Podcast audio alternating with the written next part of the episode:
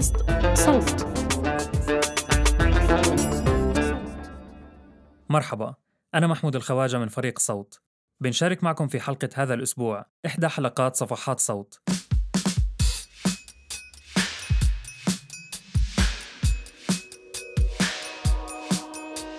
بتقدم المقالة صورة عامة حول آثار الحروب والنزاعات على الأطفال في المنطقة العربية وتحديداً فيما يخص مفهوم اضطراب ما بعد الصدمة. وبتسلط الضوء على نتائج بعض الدراسات اللي أجريت في هذا الإطار وعلى وضع الخدمات الصحية في المنطقة. لتوصل بنهاية المقالة لاقتراح بعض الإجراءات الأساسية لتحسين وضع طب الأطفال النفسي. بهاي الحلقة منختم موسم المستجد. كونوا معنا في الموسم القادم قريباً. وقبل ما أترككم مع المقالة تركنا لكم رابط بالوصف. بإمكانكم تفوتوا عليه لتتعرفوا أكثر على خدمة صفحات صوت وكيفية الاشتراك فيها. استماع ممتع. صفحات صوت تقدم عن الحروب واضطراب ما بعد الصدمة عند الأطفال في العالم العربي. الناشر موقع حبر لأسيل زغول.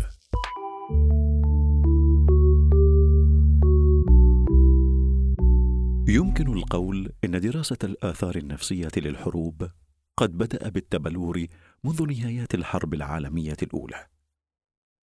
وازدادت هذه الدراسات عددا وأهمية خلال السنوات اللاحقة. وقد بات من المسلم به بين معظم علماء النفس والمختصين أنه ورغم كون الحروب وما ينتج عنها تؤثر على الراشدين والأطفال على حد سواء إلا أن آثارها من هذه الناحية أكثر خطورة على الأطفال. لعدم قدرة الأطفال على التأقلم والتعامل مع الظروف الاستثنائية حيث إنهم لم يطوروا بعد القدرات العقلية والنفسية اللازمة لتجاوز الأزمات وآثارها مما يسبب تبعات صحية سيئة.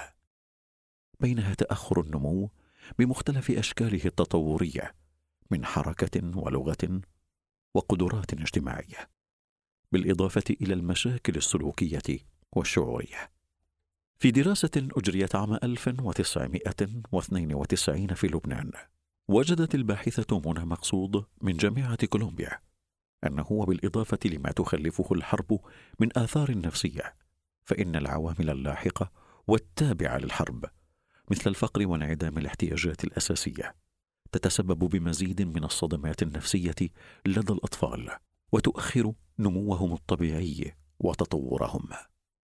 يتعرض الملايين من الأطفال والمراهقين حول العالم للحروب وتبعاتها بشكل يومي.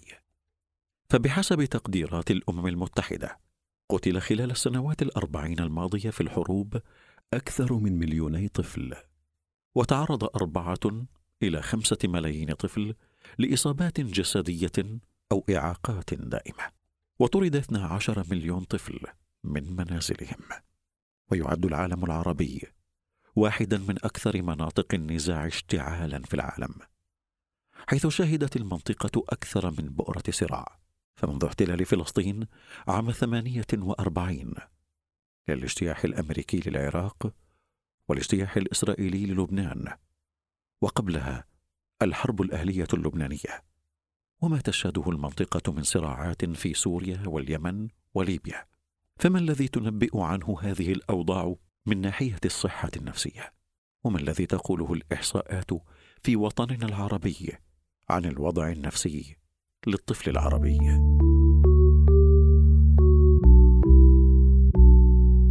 دراسة الصحة النفسية للأطفال. بداية من المهم الإشارة إلى وجود نقص في الأبحاث والدراسات العلمية الصادرة عن وضع الصحة النفسية في الوطن العربي. إلا أن بعض الدراسات الموجودة حاليا من أكاديميين في جامعات عربية أو غربية تقدم تصورا اوليا عن الوضع النفسي للأطفال. نجد كذلك أن الدراسات المتوافرة تتحدث باستمرار عن نقص في المعلومات والدراسات أو انعدامها في دول مثل اليمن وليبيا. لكن تبقى هناك إمكانية لتقدير الوضع النفسي قياسا على ظروف متشابهة. خصوصا أن الدراسات العلمية الموثقة لأثر الحروب حول العالم واسعة الانتشار وكتب في هذا المجال كم هائل من الأدبيات التأسيسية.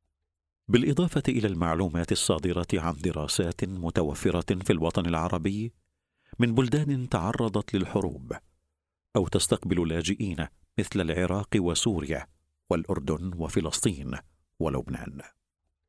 في فلسطين على سبيل المثال يتعرض الأطفال لشتى أنواع الاعتداء من اعتقال وتدمير لمنازلهم مع كل ما يحمله المنزل من رمزيات كالأمان والشعور بالاستقرار والذكريات وأجزاء من هوية ساكنيه. في مراجعة لإحدى وعشرين دراسة فلسطينية شملت أحد عشر ألف طفل تراوحت نسبة الأطفال الذين شهدوا قتل أحد أقاربهم أو أصدقائهم بين 26% و 65% في مختلف الدراسات المتضمنة. وثلاثون بالمئة من الأطفال شهدوا اعتقال أحد أفراد عائلاتهم بينما تعرض ما بين أربعة بالمئة وسبعة بالمئة من الأطفال لإطلاق النار. تولد هذه الأحداث كلها ردة فعل متفاوتة بين الأطفال. لكنها تشترك بطريقة استجابة الجسم لها من أعراض قلق وتوتر أو اضطراب في النوم أو أعراض جسدية دون مسبب عضوي والخوف المبالغ فيه من أي حدث أو اضطراب ما بعد الصدمة النفسية. تبين العديد من الدراسات أن نسبة وجود اضطراب ما بعد الصدمة النفسية بين الأطفال الفلسطينيين تتراوح بين 23% وسبعين بالمئة في مختلف الدراسات. وتعلل هذه النسبة المرتفعة بأن معظم الدراسات أجريت بينما الحرب ما تزال قائمة وبأن جيش الاحتلال الإسرائيلي يتعمد حصول كل أشكال العنف والقتل وتدمير البيوت بشكل مفاجئ في وضح النهار مما لا يعطي فرصة لفهم ما يحصل أو وقتا للتعافي مما حصل. بينما تشير دراسة أجريت عام 2000 في غزة شملت في بدايتها 981 طفلا بينما تناقص الرقم ليصل في نهايتها إلى 239 طفلا تراوحت أعمارهم بين ست سنوات وإحدى عشر سنة. إلى انخفاض نسبة أعراض اضطراب ما بعد الصدمة بشكل كبير بعد سنة من بدء إجراء الدراسة. لتخلص هي ودراسات أخرى إلى أن أعراض الاضطراب قد تتفاقم خلال سنة قبل أن تبدأ في الانخفاض. ككل الأطفال الذين تعرضوا للحروب واجه أطفال العراق بعد الاجتياح الأمريكي إصابات جسدية بالغة أو فقدان أحد الوالدين أو كليهما كما واجهوا الفقر وانعدام الحاجات الأساسية بالإضافة إلى الأزمات النفسية. في إحدى الدراسات الصادرة من العراق وصلت نسبة أعراض اضطراب ما بعد الصدمة عند الأطفال موضع الدراسة في بعض المدن العراقية إلى 30% وفي دراسة أخرى شخص 14% من الأطفال الذين تمت دراسة حالتهم بالاضطراب. وفي دراسة أخرى وجد أن نسبة الأطفال الذين تلقوا العلاج تقل عن 11% أما في لبنان فوجدت إحدى الدراسات أن نسبة الصدمة النفسية وأعراضها تصل 43% لدى الأطفال اللبنانيين الذين تمت دراسة حالتهم. في سوريا وخلال السنوات الماضية شاهد الأطفال حالات الاختطاف والقتل والتعذيب وفي بعض الحالات الاغتصاب. بحسب ورقة بحثية راجعت أهم الأدبيات التي كتبت في مجال الإصابات النفسية لدى الأطفال في الوطن العربي ووصلت نسبة الأطفال السوريين الذين عانوا من أعراض اضطراب ما بعد الصدمة من بين الأطفال موضع الدراسة 45% وهي نسبة تعد أعلى بعشرة أضعاف من نسبة أطفال آخرين مشاركين في الدراسة من جنسيات أخرى. وفي دراسة أجريت على الأطفال داخل سوريا في اللاذقية ودمشق عام 2018 وشملت ما يقارب 400 طفل. ظهرت أعراض اضطراب ما بعد الصدمة عند 35% منهم.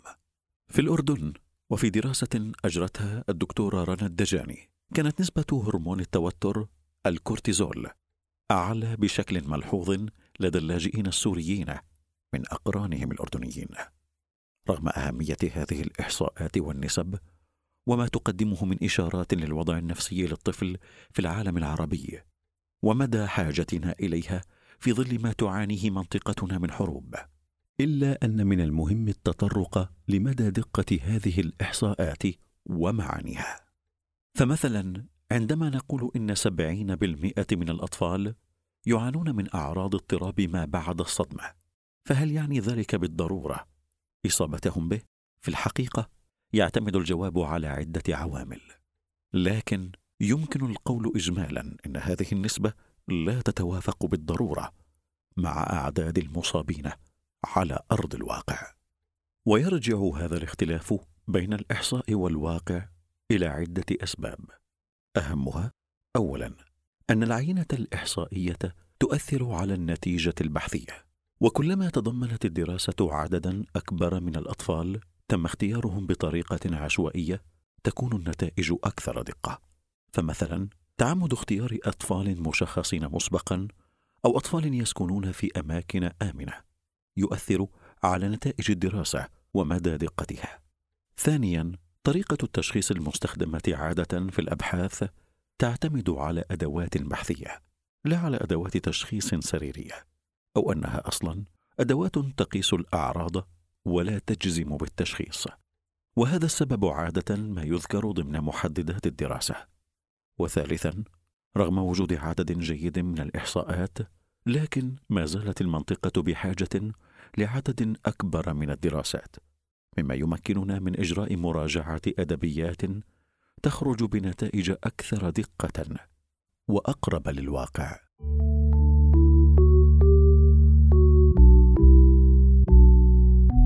اضطراب ما بعد الصدمة النفسية. ربما يكون من المفيد التعريج على مفهوم اضطراب ما بعد الصدمة النفسية لارتباطه الوثيق بالحرب ولتكرار الإشارة إليه في الإحصائيات الموردة من الدراسات والأبحاث المتعلقة بالوطن العربي.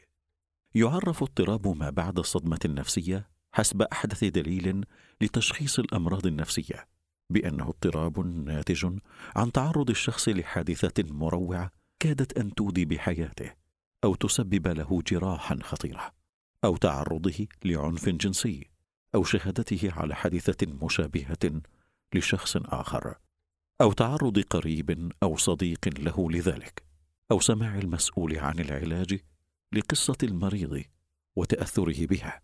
الأمر الذي ينتج عنه حدوث أعراض لدى ذلك الشخص. تنقسم هذه الأعراض لأربع مجموعات ولكي يصنف الشخص بالإصابة بمتلازمة ما بعد الصدمة. فإنه يشترط وجود عرض إلى عرضين من كل مجموعة. تتعلق المجموعة الأولى بإعادة استذكار الحدث باستمرار ومنها الذكريات السيئة والكوابيس. وتتناول المجموعة الثانية أعراض الانسحاب والتجنب مثل تجنب المكان الذي حصلت فيه الحادثة وأي محفز خارجي لتذكر الحادثة. في حين تتناول المجموعة الثالثة الأعراض المتعلقة بتغييرات المزاج والسلبية في المشاعر والأفكار.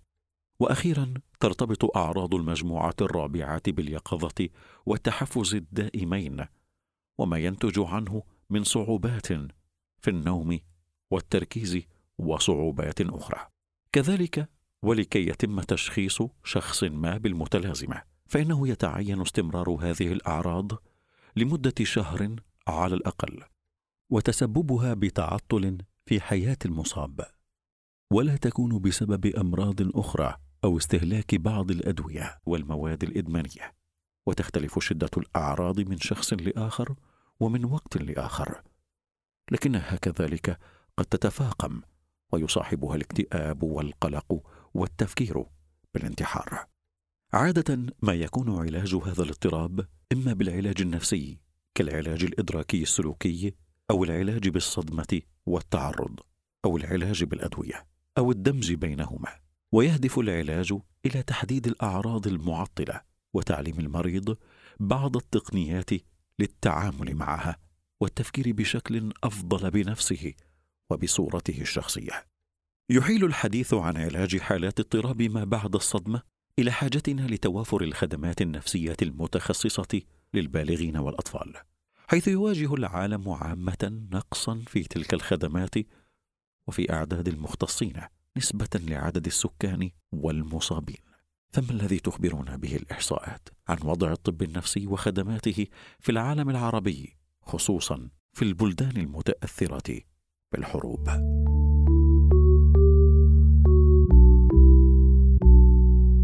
وضع الخدمات النفسية في العالم العربي. في عام 2019 نشرت دراسة مهمة في المجله الأوروبية لطب الأطفال والمراهقين النفسي. تولتها مجموعة أكاديميين وأطباء في مجال طب الأطفال النفسي. مكونين اتحادا أكاديميا بين ست عشرة دولة بينها أربع عشرة دولة عربية لدراسة وضع خدمات الطب النفسي للأطفال وعدد برامج الاختصاص في الدول المشاركة. وما هو الممكن لزيادة هذه الخدمات وتطويرها؟ تتيح لنا هذه الدراسة فرصة الاطلاع على معلومات قادمة من دول متأثرة بالحروب مثل الأردن وسوريا والعراق وفلسطين. بداية من بين خمس عشرة دولة حيث تم استثناء اليمن لعدم توفر المعلومات. يوجد في أربع عشرة دولة من بينها الأردن وسوريا والعراق وفلسطين. برامج تدريب وطنية في الطب النفسي بعد التخرج من كلية الطب. تتراوح مدة التخصص فيها بين ثلاث إلى خمس سنوات. يتضمن التدريب مقدمة تعريفية بطب الأطفال النفسي وفترة تدريب لا تتجاوز ستة أشهر. تشير الدراسة إلى أنه في كل من الأردن وسوريا وفلسطين ليس ثمة أقسام أكاديمية متخصصة في طب الأطفال النفسي وتابعة لإحدى المؤسسات التدريبية أو الأكاديمية. ومن بين المعلومات التي أوردتها الدراسة عن واقع خدمات الطب النفسي للأطفال في أربع دول عربية في العراق بلغ عدد الأخصائيين النفسيين 250 طبيبا. مقابل ما يقارب 38 مليون عراقي. في حين لا يوجد أي أخصائي نفسي للأطفال بمعنى طبيب لديه شهادة بورد طبي بالاختصاص الدقيق لطب الأطفال النفسي أي الاختصاص الفرعي الذي يتدرب عليه الطبيب مدة سنة إلى سنتين بعد إنهاء الاختصاص العام وبعد التخرج من كلية الطب. أما في فلسطين فيوجد ثلاثة وثلاثون طبيبا نفسيا مقابل ما يقارب خمسة ملايين فلسطيني. في حين يمتلك واحد منهم فقط شهادة اختصاص في الطب النفسي للأطفال. وفي الأردن يوجد سبعون طبيبا نفسيا لما يقارب عشرة ملايين أردني. لا يملك أي منهم شهادة اختصاص في الطب النفسي للأطفال. في حين بلغ عدد الأطباء النفسيين في سوريا خمسة وسبعين طبيبا لثمانية عشر مليون سوري ولا يوجد أي أخصائي نفسي يحمل شهادة البورد في طب الأطفال النفسي. تبلغ مدة التدريب على الطب النفسي العام في هذه الدول أربع سنوات إلا في الأردن فمدتها خمس سنوات. وتشمل هذه السنوات ستة أشهر للتدريب على طب الأطفال النفسي. وفي جميع هذه البلدان تعالج المشاكل والأمراض النفسية للأطفال من قبل الأطباء النفسيين العامين. ومن الجدير بالذكر أن الأردن وسوريا وفلسطين لا تعتبر طب الأطفال النفسي تخصصا فرعيا منفصلا. في الدراسة السابقة تم سؤال الأخصائيين المشاركين عن عدد أطباء الأطفال النفسيين الذين تحتاجهم كل دولة. وكانت التقديرات حسب الدراسة كالتالي. العراق تحتاج خمسين طبيبا اخصائيا في طب الأطفال النفسي ومائه وخمسين مهنيا صحيا في الخدمات المساندة. فلسطين تحتاج عشرة أطباء وثلاثين مهنيا صحيا في الخدمات الطبية المساعدة. الأردن يحتاج خمسة عشر طبيبا وثلاثين مهنيا صحيا في الخدمات المساندة. وأخيرا تحتاج سوريا مئة طبيب وألف مهني صحي في الخدمات الطبية المساندة. من الإحصاءات السابقة نستطيع أن ندرك حجم النقص الحاصل في الطب النفسي عموما وقلة الخدمات التخصصية في مجال طب الأطفال النفسي في البلدان المشار إليها من العالم العربي. إلى انعدامها. هذه الإحصاءات تخبرنا كذلك عن نقص الخدمات لاضطرابات نمو تطورية مثل التوحد واضطرابات سلوكية أخرى كفرط الحركة وهي مشاكل يعاني منها عدد من الأطفال في أي بلد دون الحاجة لوجود حروب أو أزمات.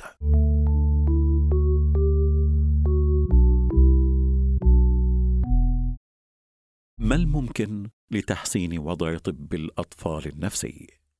ثمة خلاف حول المعايير التي يتم على ضوئها اعتبار تخصص ما تخصصا منفصلا يتطلب توافر برامج تدريب مستقلة.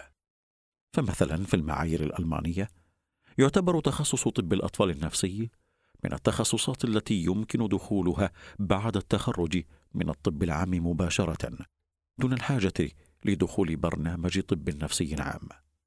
بينما في الولايات المتحدة وبريطانيا لا يعتبر طب الأطفال النفسي سوى تخصص فرعي عن الطب النفسي العام الذي يتوجب البدء به بعد إنهاء برنامج الطب العام. لكن ما يميز الدول التي تعتبره تخصصا فرعيا هو أن هناك برامج ومناهج وطنية للتدريب. وأقساما أكاديمية مختصة في طب الأطفال النفسي لتزويد الخدمات وتحسينها وإجراء الأبحاث العلمية. ربما من المفيد للدول منخفضة ومتوسطة الدخل أن تبحث في جدوى اعتبار الطب النفسي للأطفال برنامجا تدريبيا منفصلا بحيث يمكن لهذا أن يشجع الأطباء على دخول التخصص بعيدا عن وصمة الطب النفسي العام. وستوفر هذه البرامج الوطنية بعد عدة أعوام عددا متراكما من أطباء الأطفال النفسيين. على سبيل المثال تركيا التي تعتبر دولة متوسطة الدخل تتبع نظام التدريب المنفصل لطب الأطفال النفسي ولديها ثلاثة آلاف طبيب نفسي وأربعمائة طبيب نفسي مختص للأطفال. وكذلك يمكن لتطوير الأقسام الأكاديمية المختصة تزويد البلاد بأخصائيين قادرين على تدريب الأطباء ومتابعتهم في مجال طب الأطفال النفسي حتى داخل التدريب العام للطب النفسي. حاجتنا لعدد أكبر من أطباء الأطفال النفسيين لتغطية الأمراض والحالات الأساسية. يجب أيضا ألا تنسينا أحد أساسيات هذه المهنة وهو عدم إسقاط قوالب المرض على الأطفال. وفهم ردات الفعل الطبيعية التي تحصل نتيجة التعرض لظروف صعبة كالحروب. وهذا المبدأ يقودنا كذلك لتقدير مفهوم المقاومة النفسية والعمل على تعزيزه في المجتمع. والمقاومة النفسية هي قدرة بعض الأشخاص على التأقلم مع أصعب الظروف بحيث لا تتسبب لهم الأحداث الخطيرة بصدمات نفسية. لا زال العلماء يدرسون هذا المفهوم الذي تصاعد في سبعينيات القرن الماضي لمحاولة فهم العوامل التي تجعل بعض الأشخاص أكثر وقاية من الإصابة ببعض الأمراض النفسية من غيرهم. وقد وجدت الدراسات المتوفرة حاليا أن هناك عوامل شخصية وأخرى مجتمعية مرتبطة بالثقافة والجغرافيا تعزز الوقاية النفسية بعد الحروب. مثل الدعم العائلي والعلاقات الاجتماعية الجيدة بالإضافة إلى منظومة الاعتقاد والدين أو المنظومة الروحانية للشخص. كنا معكم من التقديم تامر ربد ومن فريق التحرير راشد البابلي وجنى قزاز. هذا العمل من إنتاج صوت.